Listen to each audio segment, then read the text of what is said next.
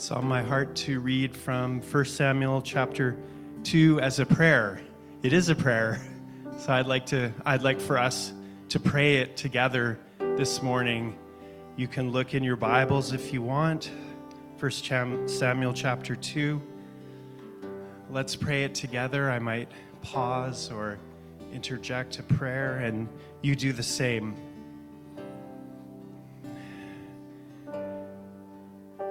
Prayer of praise for answered prayer. Then Hannah prayed and said, My heart rejoices in the Lord. My heart rejoices in the Lord. In the Lord, my horn is lifted high, my mouth boasts over my enemies, for I delight in your deliverance. Yes, Father, we delight in your deliverance.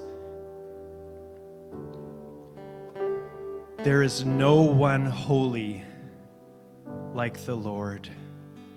There is no one besides you. There is no rock like our God. Do not keep talking so proudly or let your mouth speak such arrogance. For the Lord is a God who knows, and by him deeds are weighed. We're humble before you, Lord, and we thank you for your mercy and your grace. That you don't give to us as we deserve, that you extend mercy and grace. We don't want to take advantage of that, Father. The bows of the warriors are broken but those who stumbled are armed with strength. You turn things around, Lord. You're going to turn things around for those who need it most. Those who were full hire themselves out for food, but those who were hungry are hungry no more. She who was barren has borne seven children, but she who has had many sons pines away. The Lord brings death and makes alive. He brings down to the grave and raises up. The Lord sends poverty and wealth. He humbles and he exalts. He raises the poor from the dust. He lifts the needy from the ash heap. He seats them with princes and has them inherit a throne of honor. For the foundations of the earth are the Lord's On them he has set the world. He will guard the feet of his faithful servants. Guard us, Lord. Protect us. We need your protection. Call out to you, Abba. But the wicked will be silenced in the place of darkness. It is not by strength that one prevails. Lord, keep us from being proud. May we focus on you. Our help comes from the hills, from you. Those who oppose the Lord will be broken. The Most High will thunder from heaven. The Lord will judge the ends of the earth. He will give strength to his king and exalt the horn of his anointed. This is the word of the Lord. Amen. You may be seated, and let's continue to prepare our hearts as Joseph comes and speaks from the word.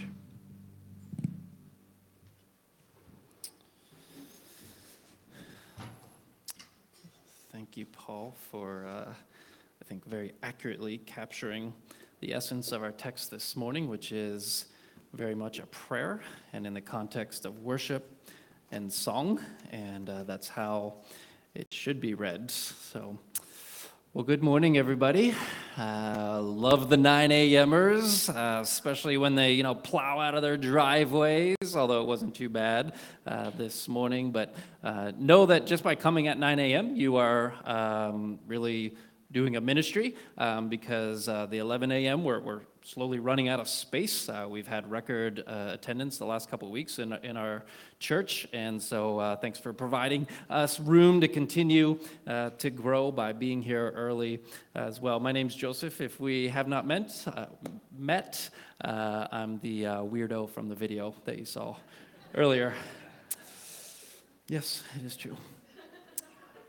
Well, welcome to the third message of our First Samuel series. Uh, last week, Pastor Hannah, uh, not to be confused here with the prophet Hannah. I know it's a little confusing, but at least I'm not preaching on the story of Joseph this morning, uh, which would be doubly confusing. But last week, Hannah gave such a, a deep, discerning, and really beautiful message on Hannah's story, and, and I encourage you to listen to it, especially if you're a parent. Uh, and Hannah is indeed the central character of the beginning of the book of Samuel and paving the way for the kingship story of the book and, and providing the example of a faithful and humble disciple. And Hannah's prayer in 1 Samuel, of course, should remind us of another woman, uh, Mary, in the New Testament, who is the central person at the beginning of another account of a king, the king, Jesus. And there's a lot of parallels actually between these two kingship stories. Uh, both begin with faithful women. And these previously barren women are divinely granted a child. And then both of them offer songs of prayer in response. Mary's song in Luke 1 46 through 45 is called the Magnificat, uh, just meaning glorifies, uh, comes from her first words in the prayer. And Hannah's song or prayer here has been, has been called the Magnificat of the Old Testament. And both introduce some of the key themes of the book. And both prayers or songs of the women show us that God grants the privilege of providing the main theological introduction and spiritual insight to what's about to happen in the rest of the books to women. So, if women providing uh, the, the primary authoritative theological insight and teaching uh, doesn't fit your theology, then take it up with God, uh, who decided women should be the ones to theologically explain and teach the inauguration of two of the most important themes in both the Old Testament and New Testament, and that is kingship. So let's talk about what we learn from Hannah's story, and especially Hannah's story, and especially this prayer, which uh, is really two of the most important lessons that we can learn. And that is number one, the power of prayer, right? Of honesty with God.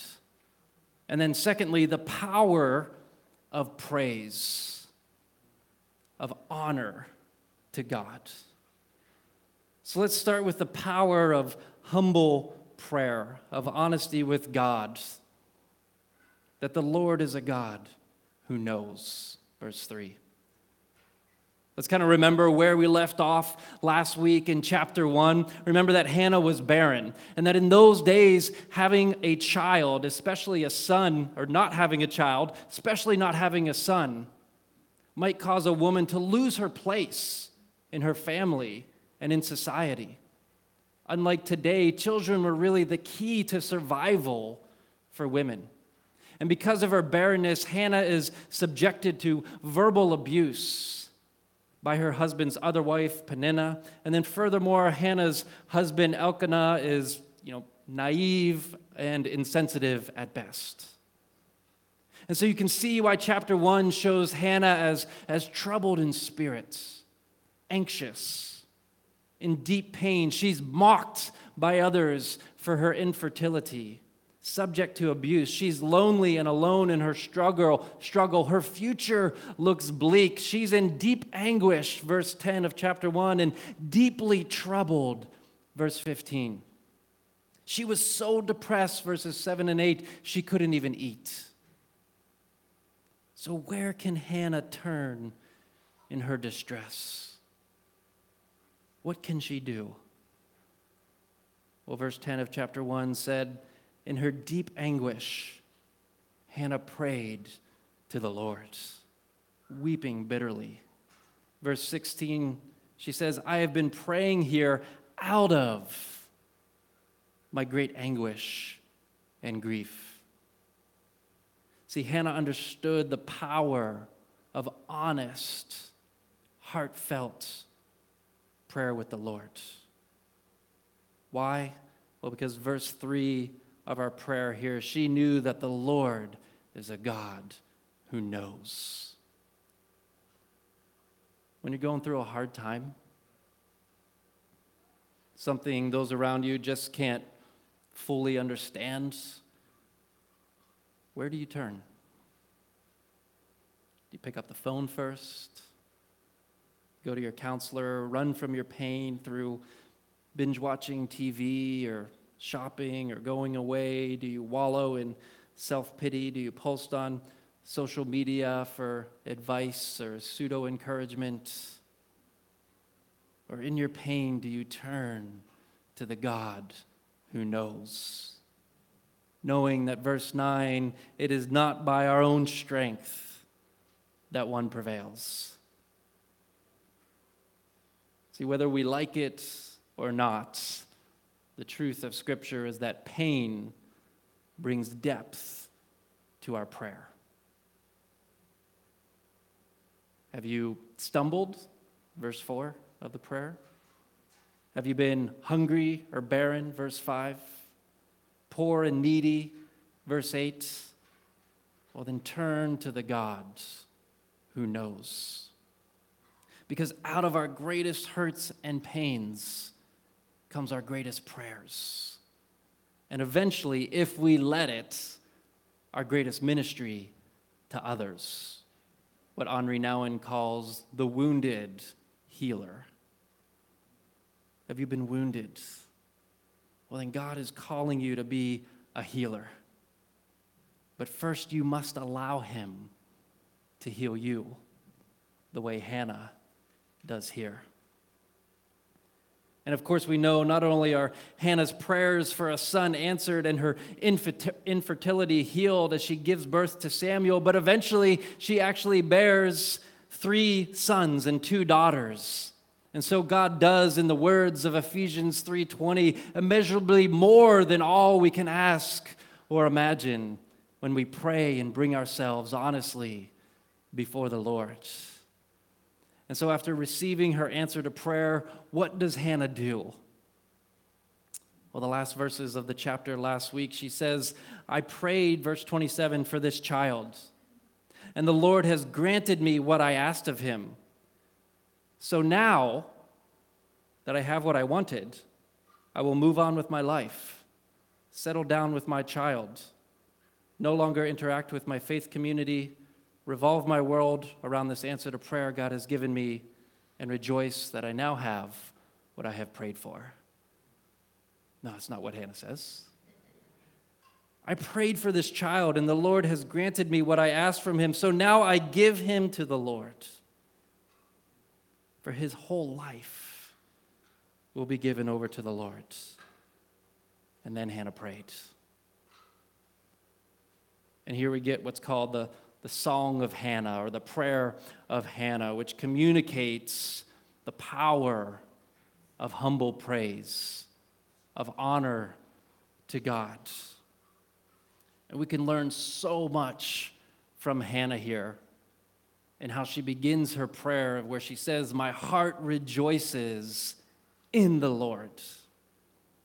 And this is sort of a clue that this is as much a song as it is a prayer. And throughout the Bible, prayer is song and song is prayer. In fact, at the end of uh, one of the collections of uh, David's uh, songs in Psalm 72, verse 20, as it wraps it up, it says, This concludes the prayers of David, son of Jesse. His songs were actually just prayers to God.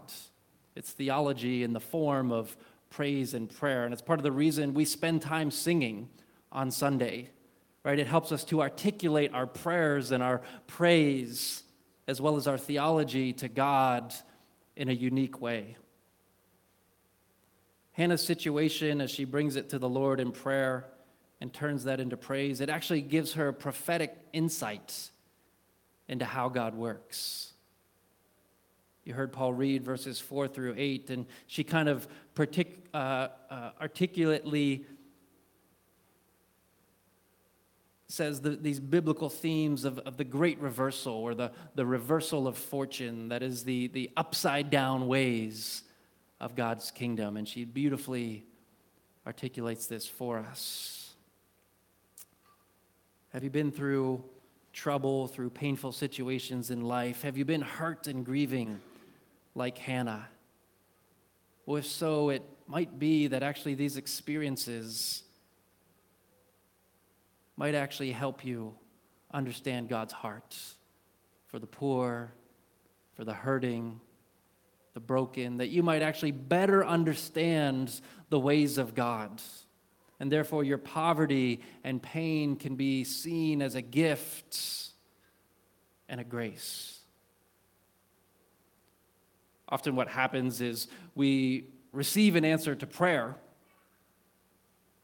Our situation changes by God's grace, and then we move on without reflecting without praise, almost forgetting how God intervened, and we miss what the answer to prayer was supposed to lead us to. And I sadly see this so often where someone, you know, starts coming to church and God powerfully moves in their life. And often they articulate it immediately after saying something after a service. And they say something like, Wow, I, I haven't felt this way in so long. Or, or I realize how much I needed this. Or I've never felt the presence of God like this. Or where we pray with them and, and there's change in their situation. Or, or they even take a step like being baptized. But even after that, or once their situation changes and their prayers are, are answered, they disappear. And of course, Jesus illustrates this human condition in Luke chapter 17 when 10 lepers cry out to God for healing. And Jesus tells them what to do, and they are all healed. But what happens? What says in verse 15 only one of them, when he saw he was healed, came back praising God in a loud voice. He threw himself at Jesus' feet and thanked him. And he was a Samaritan, which is the New Testament's way of saying he, he was basically a non Christian, so to speak, a non believer. Jesus asked, Were not all ten cleansed? Where are the other nine? Has no one returned to give praise to God except this foreigner? And sadly, that kind of 10% return is fairly accurate in my experience. But you can resolve in your spirit right now and say, by God's grace, I want to be the one who always comes back. Just whisper it in your heart right now God, I want to be the one who always returns. I don't want to just move on with my life forgetting what you've done.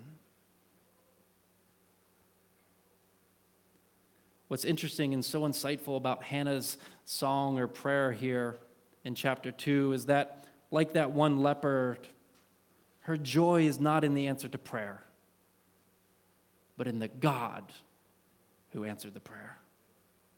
That's a big distinguishing. That's what makes Hannah different and why we're still talking about her 3,000 years later. The other nine lepers were content with receiving the answer to prayer, they just wanted the healing. But only one turned the answered prayer into praise and humble devotion to Jesus, throwing himself at Jesus' feet. He wanted not the healing, he wanted the healer. See, though Hannah longed for Samuel, she prayed and she prayed and she wept and prayed for a child after she finally received this gift. It's amazing that Hannah's song is not about Samuel, not about the answer to prayer, but about God, about the one who answered the prayer. She says, My heart rejoices, verse 1, not in Samuel, not in the answer to prayer. My heart rejoices in the Lord. She knows that verse 2 there is no rock like our God, depicting God's strength and stability and security, what she's experienced in her life. So, we're going to start as kind of application what I hope is uh, a new tradition of regularly giving honor to God through the power of praise. So, in front of you every week is a connection card. On the back, every week, it says prayer requests, which we love to receive, but it also says praise reports. And this is a way we can follow Hannah's example of turning our answered prayers into praise that every Sunday when you come in, you can take a moment of gratitude. I don't even care if you don't turn them in, just write it out. It's just good for you. Write down your praises, and we will give thanks to God corporately for some of them in the following weeks. And we won't, uh, you know, say names or give names, but just highlighting how He is a God who knows, so that we can encourage each other. And so, just to start it off, uh, it's awesome that we happened to get a couple cards last week, and I just want to encourage you with these. We've had many amazing things happen lately in the church. We're healing of, hearing of healings. We're hearing of people having dreams that are moving them in the direction God has for them. But listen to this beautiful praise report. It says, Praise God for his blessing on our family, of removing the chronic pain from my husband's legs after two decades of debilitating pain. Praise God for giving him a second chance at caring well for the blessed body God gave him.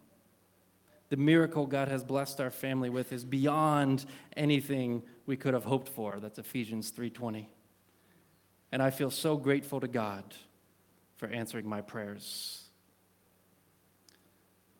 And then that, that card is accompanied by another person from the family, a, a, child, and it's written in child's handwriting, and it's so beautiful. It says, Dear, Dear Jesus Christ, I thank you for relieving my father's pain. He had had that pain since he was 15, and I thank you for helping him.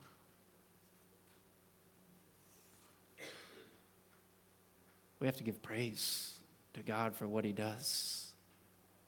Turn it into praise. And here's the thing about praise that even if our circumstances don't change, our perspective on them does when we worship, when we give praise, which itself is an answer to prayer, which itself is a miracle. I was listening to a, a new song by Benjamin uh, Hastings this week, and it's called That's the Power of Praise. And it says this so beautiful beautifully. He sings, It don't always fix your problems, but it'll tell you how small they are. It won't always move the mountains, but it's good for the heart. You'll never know what it's going to change, but it'll always leave a mark. I might see walls start falling, or it might just change my heart. That's the power of praise.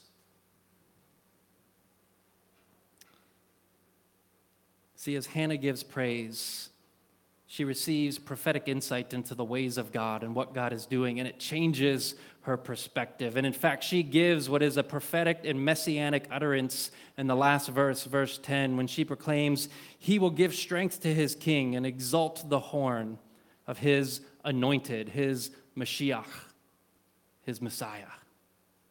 And the word anointed is that word, Messiah, Mashiach, just transliterated as Messiah, pointing to Jesus as the ultimate fulfillment of this verse and of the kingship of Israel. So the band's going to come.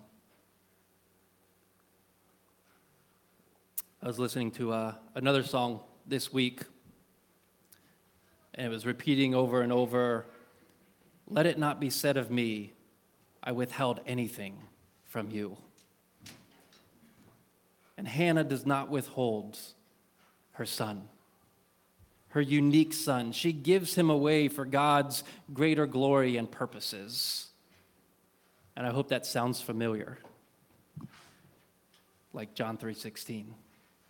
For God so loved the world that he gave his one and only, and the, the words there in the Greek, they don't refer to quantity or number, one and only meaning unique.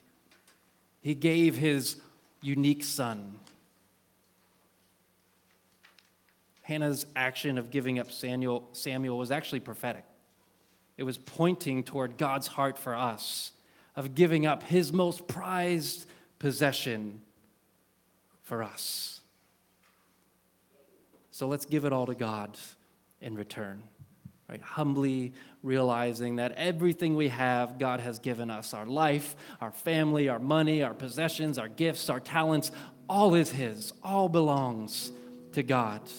And like Hannah with Samuel, let's hold to these things loosely, no matter how precious they are to our lives, knowing that they belong to God. And let's not rejoice in the gifts, but rejoice in the one who has given us all we have.